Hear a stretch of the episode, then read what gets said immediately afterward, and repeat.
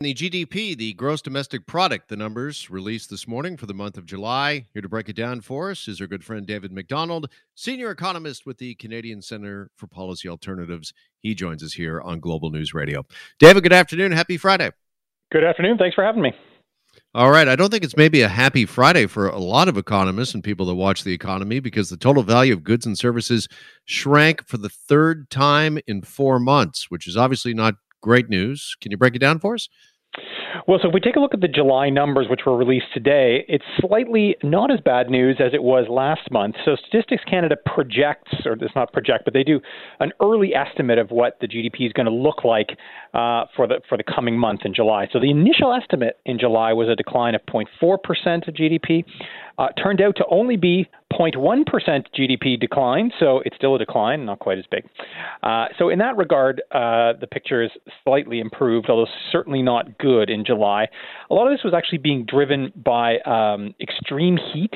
Uh, so, it was impacts particularly on the agriculture and forestry sectors. Um, but there were also declines in residential construction and some durable goods manufacturing. Now, if we look at the, the new estimates for August, uh, we're seeing an increase in GDP in August. That's the preliminary estimate of 0.7 percent. Um, largely driven by reopening in uh, accommodation and food services, uh, as well as some uptick in manufacturing. All right, so we didn't lose as much ground as we thought we might, which I guess, yes, uh, looking for silver lining, that is uh, good news, but we're still down. And the economy, David, is still 2% smaller than when the pandemic began. Uh, did analysts, I mean, you and others, did you expect us to be in a better position at this point? Well, the July drop was pretty unexpected, so that was pretty unusual. There was no expectation that we would lose ground in July. Uh, certainly since the reopening was happening in that period, and we actually saw uh, fairly strong growth in food and accommodation in July, as well as air transport. Um, that were the air transport was way up, uh, even though those are still still down from where they were in February. Um, you know, if the August number comes through at 0.7 percent, then we'd be closing to within one percent uh, down from February 2020. Uh, so that's you know we're almost back to zero. Uh, we're you know we're not down. I mean, hopefully with a strong August and and, and uh, uh, maybe September. Um, you know, we, we, we might be within striking distance of where we were in February 2020. Um, and this is really being driven by these, uh, the, you know, the key sectors, food and accommodation, as well as air transport. But I think what the July numbers show us is there's, there's still a lot of weakness. Uh, and, you know, you see one sector uh, that gets hit by some unknown event like extreme heat, this being the case of ag and forestry, uh, really easily we can be drawn back into um, you know a, a, negative month. At this point, hopefully the, the, second quarter will be positive growth, even though the first month of that quarter was negative. Um, but uh, you know it's it's still you know it's still a bumpy road. We're certainly not seeing strong, robust growth month after month. Yeah. When do analysts uh, anticipate that maybe GDP will really be up and that the economy will truly be firing on all cylinders? I mean, we talk to epidemiologists, it seems like pretty much every day on the show. And a lot of them are pretty much in agreement that it's not till the spring of 2022, maybe when we're through the fourth wave. Uh, you know, immunity has really uh, taken hold, and that uh, the doors are truly wide open for the economy. That we might see uh, not only as back to level, do you think, David, but uh, that we might actually start seeing some economic growth in the country? Yeah, I don't know if you remember back in June where they were pitching the fall, uh, which we're in right now, as a, a return to the roaring 20s where um, consumers who'd saved up all this money that uh, you know they couldn't spend over the pandemic would unleash it on the Canadian economy, and we'd see record growth. Uh, that wasn't really what happened. Um, certainly, August and September will likely look better than uh, some of the early months where some of the lockdown measures were still in place.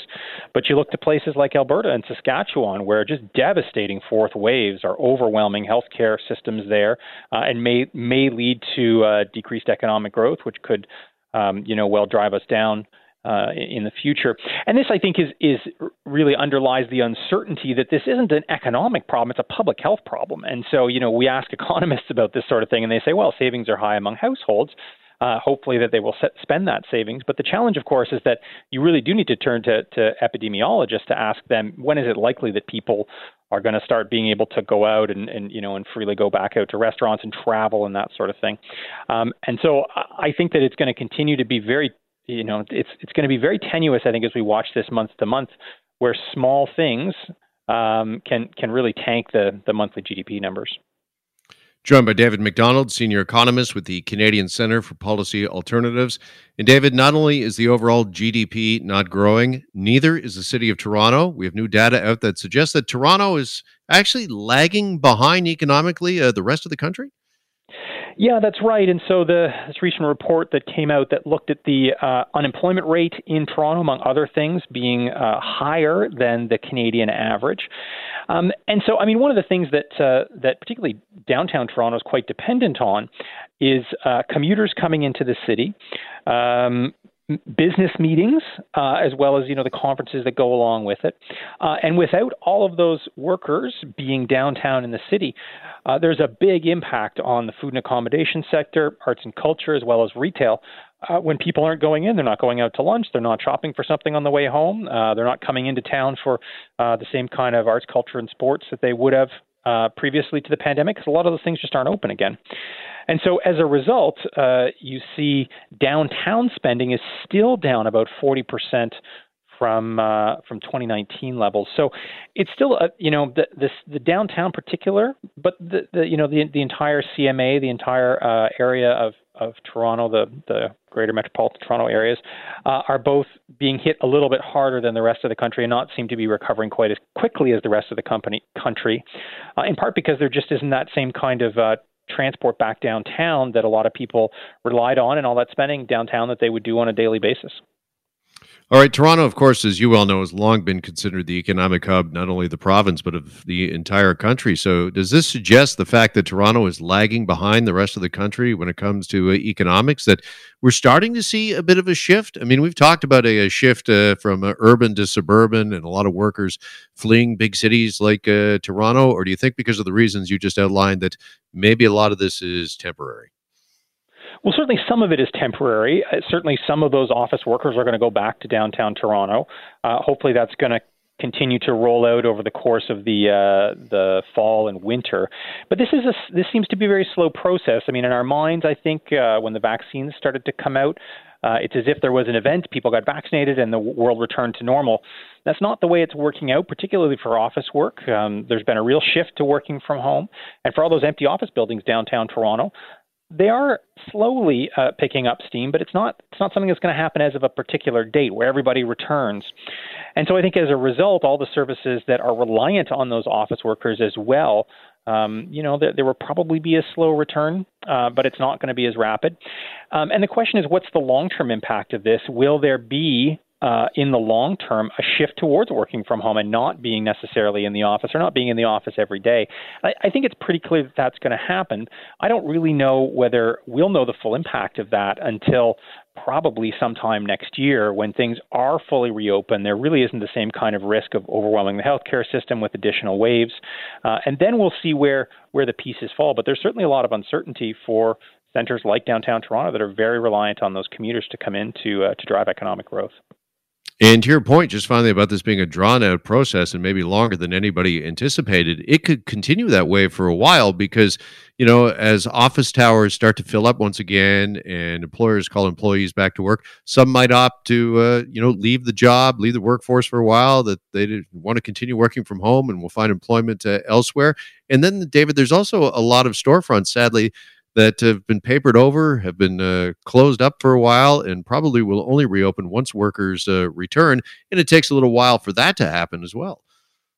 Yeah, it does. And once once businesses close, they don't. It's not a, It's not like flipping a switch. It does take time and effort to to open a business that has closed for good. Uh, when uh, you know when owners throw in the towel, whether they're running you know a hotel or they're running a restaurant or they're running a, a lunch counter or whether they're running a, you know retail um, you know, some sort of retail clothing chain. Uh, once they close, they don't just open right up again. And so there's a delay in terms of getting those businesses up and running again. We also have to remember that uh, many of the supports uh, for business as well as workers are being wound down pretty substantially uh, at the end of October. Um, for businesses, really winding up a lot of those key supports like the wage subsidy.